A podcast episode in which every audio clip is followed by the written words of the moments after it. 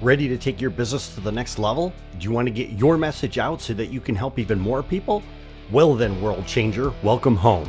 My name is Cliff Duvernois, and I'm using podcasting to build a seven figure empire. And this podcast will document my journey.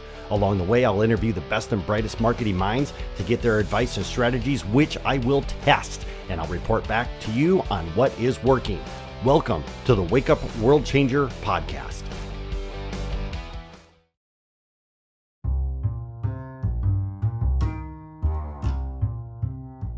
Hey everyone, before you go, if you're wondering how you can use podcasting for your business, then visit podcastleadgeneration.com and get the framework that showcases three ways to generate more leads for your business using podcasting. Once again, that's podcastleadgeneration.com.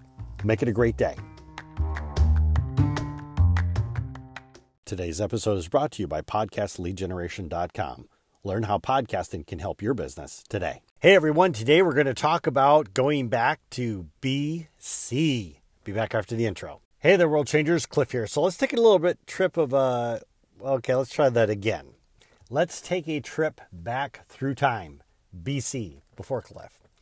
So what I want to do is I want to share a little bit of a story about how I actually wound up where I am today, and that is uh, primarily working in the the info product space. And believe it or not, uh, this is not something that I've always, always chased. But what's interesting is that it's always been a part of, uh, you know, I, I, guess something that's just been in my core, right? I've always thought to myself, you know, if you can teach people uh, to be able to do something, get them to be independent, uh, then they wouldn't be reliant upon uh, anybody. And so, you know, if we take a trip back in time, right? So, uh, I graduated from college with my degree in engineering because I wanted to be an aerospace guy. And uh, I, I, played engineer for a number of years, and quite honestly, I did not care for it. And so, uh, but I just remember that I was like completely just, you know, I was doing really good. You know, I wasn't getting promoted. Like, I really thought that uh, my life was going to kind of mirror uh, the secret of my success, right? Michael J. Fox, I was just going to scoot up the ladder and go from like, you know, the mailroom to president and CEO in like two hours, right? Because I think that's the running time of the movie, two hours. But, um, anyways, so, you know, I wasn't, you know, I, I went up for promotion a couple times and I got shot down, and the ladies in HR were kind enough to basically tell me that I wouldn't be promoted for like 15 years, which was way too long, in my humble opinion. Uh, but more importantly, is I didn't like the corporate game. And it just seemed like the, the the the environment that I was in, it was a production environment. It was like dog eat dog, and you know I still remember the first meeting I went to uh, by myself. As I sat down, and basically everybody in that meeting said, "I can't do my work because I'm held for Cliff," and I was shell shocked. You would almost think that that airplane production ground to a halt because of me and uh, I was really I was really upset about that. And when I went and I talked to my boss, he goes, "Yeah, this is kind of like the way it is." And I'm like, "Okay." So the next time the meeting went around, I basically had to go in there like wearing armor. And for every person that blamed me for them being behind, I would turn around and say, "Oh, well, obviously you haven't checked your email this morning because I told you today that this, this, and this." And, uh, you know, that's basically what it was back and forth. And it's not me. Anybody who's known me for any length of time will tell you that I'm a pretty, uh, I'm a pretty positive person. So, uh, anyways, during this time, uh, I was developing some applications. And what I was doing was I realized that as I was developing these like web applications for the people on the floor to use, man, I was spending a lot of time one on one with people. And so every time that we would add a new feature or do something else, I'd have to go around and explain it to everybody. And man, that would just that just took way too long. And what we did is we figured out, well, you know, if we've got this website out there, well, we can also put like training material up there too. So that was my real first foray into creating uh, a process where people could do something and you know, teach themselves how to do it. And then, you know, if somebody came to me and said, yeah, I wasn't clear on the documentation, then we would work to make it more clear, you know, and put it back out there because somebody else was going to come along and get trained on it as well at some point.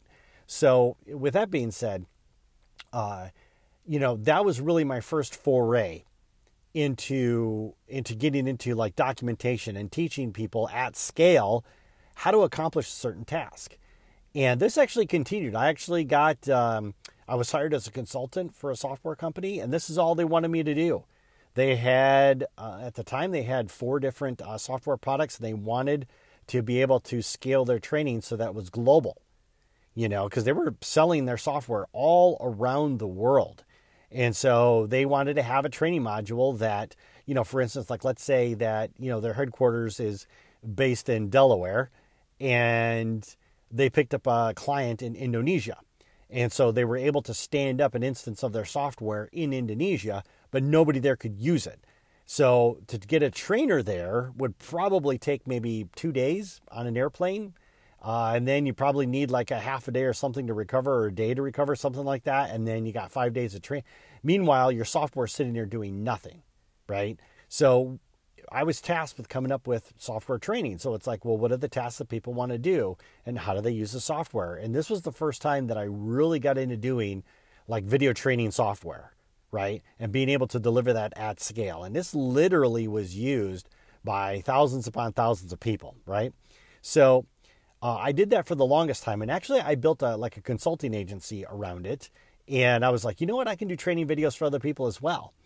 And so, you know, I got up there and I was working on doing it, and it was, man, it was a hard sell, you know, because as software became easier for people to use, they're just realizing, you know what, if I invest a hundred bucks into a screen capture software or use the default software that comes with my computer, you know, I could spool out a training video super fast. I don't have to pay somebody, you know, thousands of dollars to be able to do it.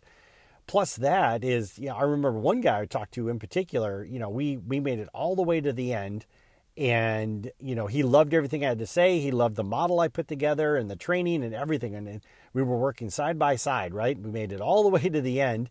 And uh, he said great let's have your quote. And i gave it to him. He's like whoa. And i said what do you mean whoa? And i told him several times along the way what we were looking at for potential numbers. So it's not like he was completely surprised. But i remember he he was just like he just was really quiet. And um, i said is everything okay he goes, Well, he goes, you know, a couple days ago, I, I sent this uh, spec out to somebody uh, in Romania, and they said they could do it for $1,000. And I quoted him like 7500 and I just remember I was like completely shell shocked by that. And I said, "Well, I said if you if he can do it for you for a thousand bucks, knock yourself out." And that's it. I got up and I walked away. And you know, he called me like maybe 10 or 15 minutes later.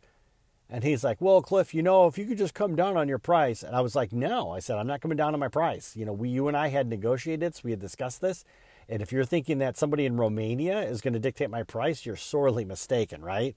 And so I kind of left that the the training world behind right? Being able to do it. And, and but I still love the idea about teaching people how to achieve some kind of an objective. And the thing is over the years is I bought courses that are really good and I bought courses that absolutely are horrible. And the ones that are good are the ones that get me to some kind of an end result fairly quickly. And you know, the other ones that didn't are just like I was telling you guys before I purchased this course on how to use Instagram. And man alive, it's like so many videos. I mean, it's crazy. I didn't even buy uh, his upsell package, which was like 400 videos, right? I, I, I didn't even make it through his other videos because he didn't spend any time talking about Instagram, right? He was talking about this funnel software and how to set it up and, and, and be able to make money. And it had nothing to do with Instagram. I was like, where's the videos on Instagram? So, you know, anyways, long story short, uh, it wasn't until um, I started reading books like Expert Secrets as well as dot com secrets that I started to see that this whole uh, infopreneur space uh, can be very profitable. You know, if you are, if you truly understand your avatar and what it is that they do, and if you can provide a solution to that, something where it's like a, a DIY, like people watch it and they're like, oh, okay, this is how I do it, right? DIY or even, um, you know, done with you, right? Let me work side by side with you or look over your shoulder while you're doing it, right? Some kind of a VIP day, which I love the concept of a VIP day, by the way. Uh, but anyways, just being able to, uh, you know, just being able to show them, right? This is how you solve your problem, and people will pay for it. Uh, that got me really excited. And by this point in time, I had moved more into the social media realm uh, which my social media game is about ready to change because I've, you know, the summit speakers have done a really good job with their strategies and stuff, but I want to go a little bit deeper. So I've actually signed up for a couple of their classes uh, to be able to position myself to to really dominate the space uh, that I'm going into. And uh, my my free, you know, my challenge that I've been talking about that's actually changed. We'll talk about that in another episode. But that's kind of like my journey. That's how I wound up to, you know, to where I am today. Right, being, you know, kind of like coming out as like a disgruntled employee versus coming out as being an entrepreneur. Which, by the way, I actually prefer uh, being an entrepreneur, but it is not for everybody you know and i know that's kind of like the thing right now is a lot of people are like ooh i want to be an entrepreneur. And uh, you know it and man it is hard you know and we we we exalt these people for their success right? Like mark zuckerberg and stuff. But really some of these people this is it's a total unicorn. You know zuckerberg did not try to create you know a hundred different social media networks before facebook hit it big right? That's why i say he's a unicorn. And as far as i know he was in one or maybe even two social media uh, programs, um, and the second one being Facebook that absolutely just blew up. So, anyways, I just wanted to share that story with you guys and uh, kind of give you an idea about like where I'm coming from and what my background is.